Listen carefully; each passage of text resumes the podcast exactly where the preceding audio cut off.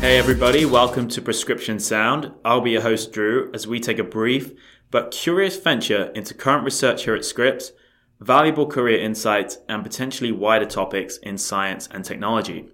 So, in this episode, we have a very exciting guest, Linda Grucook. Now, for any of you here at Scripps who are interested in the prospect of transitioning into industry, and particularly what it's like to be involved in a biotech startup company, then this episode is definitely for you Linda is part of the team at Abilita Bio, a startup based in the JLabs complex just around the corner from us. She's also a former postdoc of Scripps, where she worked in the lab here in molecular medicine. So let's get into the podcast and listen to how she made the switch and some of the things she learned along the way. So, Linda, thank you for joining me. Maybe you could give a brief background on the startup company that you're now a part of, uh, what you folks do, and what your specific role is within it. Sure. So Abilita Bio, they were founded in June 2014, so we're a fairly new company. Currently, we have seven employees. The company itself is based is um, focused on enabling drug discovery and um, development for challenging membrane proteins such as GPCRs and ion channels.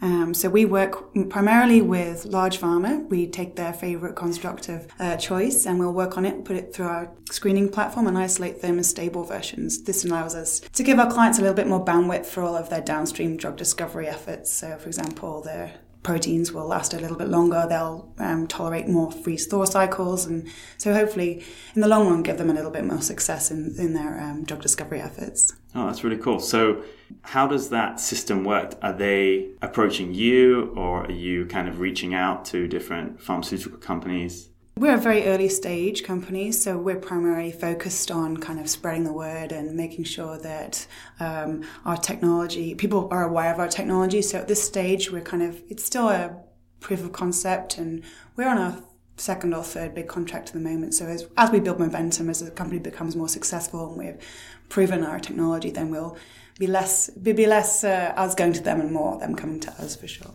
So, what does your um, average day look like? My average day, yeah. actually, surprisingly, not too much different than my average postdoc day. Believe it or not, being involved in a startup like this, we kind of have to do a lot of bench work still. I myself do a lot of the molecular biology associated with our technology platform, so all the construct design, the cloning, the kind of troubleshooting around sort of bringing new technologies into the into the sort of um, field. I also do a lot of the sort of end uh, end of line generation of stable cell lines, for example, some of the tissue culture as well. So I kind of do a little bit of everything. But uh, in terms of daily day to day basis, I'm still running PCR reactions. you can't escape it. Yeah, no, no. Unfortunately, it doesn't seem to seem to happen yet. Yeah. So are you also involved then on how the uh, business development side is going, or do you have people more specifically kind of tuned into that and you're more on the bench side? Um, not strictly, but the nice thing about the way, uh, well, nice thing about being involved in such a small startup is that we'll have lab meetings together and all the business development will be there. So our founder, our mm-hmm. CTO, our innovation guys, so we'll all sit around and twice a week and we'll present all of our lab data as well and we get to sort of pick apart the problems that we're having. But we also get to hear from the business guys and the finance guys and kind of get a little bit more of a bigger picture of the company and the business as a whole. Although we don't directly sort of contribute to that, we are still exposed to that, which is one of the really nice things about academic versus industry. Yeah, it sounds like there's some really nice uh, technical integration that you get uh, with that scenario. Now, Abilita Bio is based in JLabs, an innovative incubator space for emerging biotechnology and pharmaceutical companies. This space allows access to core facilities and equipment and boosts opportunities for science entrepreneurs. So the JLabs research facilities or the incubator space was established is one of the first incubator spaces to be established in San Diego. Therefore, it has a, a nice reputation that comes along with that. So that benefits um, the the business side of for the company at least. You know, we have an established um, residence there, and it's you know it's got a reputation as being fairly hard to get into. So that kind of gives us a bit of a push up in terms of you know standard you know perceived standard of the company.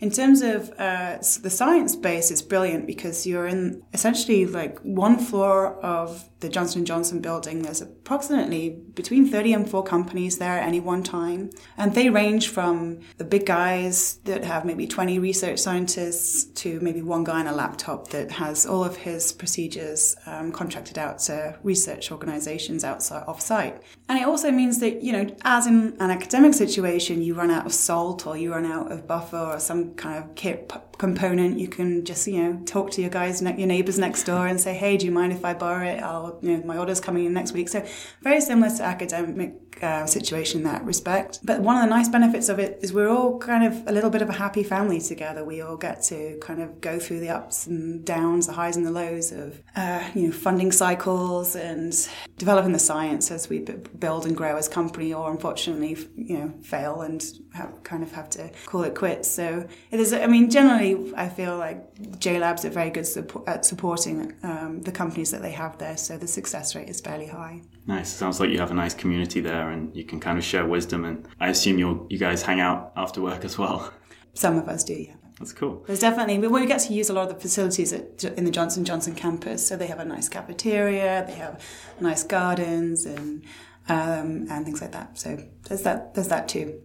So maybe if we rewind the clock slightly and go back to your Scripps days. Mm-hmm. So what was it that made you want to uh, leave academia from your your postdoc and kind of pursue this industry position? And maybe more specifically, why a startup versus being part of a bigger corporation? So I was a, uh, a postdoc at uh, TSRI from 2010 to two, roughly 2016, and so a good six-year stint in two different labs. At the end of that, I wouldn't consider that I had perhaps the most competitive um, publication record, and obviously, current climate is fairly tough to kind of go for those you know big shot academic positions. Um, but regardless, I think on a personal level, I just do a lot better in more short term projects, right. um, a bit more fast paced a bit more variation. So I felt my generally in academic, or at least in my experience, academic projects kind of go on for years. then, whereas you know six months kind of yes no answer kind of projects were definitely more my speed. And you're finding that if things start to stretch on too far in industry where you are now, it's kind of canned, and you just go down a different direction. Exactly, exactly. We work on a project for six months and we have to, you know, we're time limited in the way that our contracts are set up. So we have to produce our product at the end of that to then pass on to our clients. So then once that deadline's cut, then that's it. Next. Right. yeah. I know a lot of people listening might be considering a similar route. So, how did you make that transition to industry? I mean, you said you didn't have a a flawless publication record? Like, how important was that? How much did you devote to brushing up your application? Did you need to acquire new business skills, or was it just meeting people and networking? A very key uh, attitude that I had trying trying to make that transition into industry was to put a lot of energy into building a big network. Um, particularly for me, not having a green card at the time, it was going to be very hard for me to just send off applications, online applications to you're big pharma and hope for the best. I think it was more pertinent for me at the time to kind of take time to build those networks meet people, try and figure out, you know, where, what companies are growing, what companies need people, what kind of jobs there were out there. So when I started realizing that my postdoc was probably coming to an end and it was time to move on, I think the first thing I did was go to all the networking events I could literally find on LinkedIn. Um, everything from San Diego Biotechnology Network uh, San Diego Entrepreneur Exchange, Women in Bio, California Life Science Association. I mean, the list is endless, literally. And actually, for anyone listening, LinkedIn is a very good resource to find those. A lot of them are free, and a lot of them can or may or may not also be reimbursable uh, from TSRI. My own personal story, I actually met somebody at one of these events we connected and through LinkedIn, and then a good 12 months later, he reached out to me and said, "Oh, by the way, I know somebody is looking for a molecular biologist. Would you be interested?" And so that really was a big turning point for me. I went and met this uh, person um, for coffee, and then we just clicked and got on, and then we uh, initiated the whole sort of immigration process and to start kind of the process of bringing me into the company. A big part of my transition into industry was my uh, PI at TSRI. Um, Eros Lazzerini Denchi, mainly because there was a period of which, uh, while my immigration paperwork was being processed, um, where I was actually volunteering with Abilita Bio at the same time as working as a postdoc here in his lab, which wouldn't have been possible at all without his sort of support and generosity with that. So I, I am, a, am a big thank you yeah, it's really, I guess, not surprising to me anymore, but I was really shocked hearing different people's stories. And it often is just a friend of a friend, like a colleague of a colleague that puts you in touch. And it really made me realize how important it was to get out there and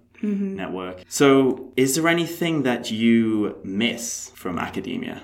Any cons? Any cons? Um, let's see. You know what? In terms of, I mean, this is the big difference I think probably between a small startup and large pharma is you. I can imagine if you were involved in one of the large pharmaceutical companies, you kind of miss that element of discovery and the sort of variation between day to day jobs or day to day activity, you know, experiments that you're involved in in the lab.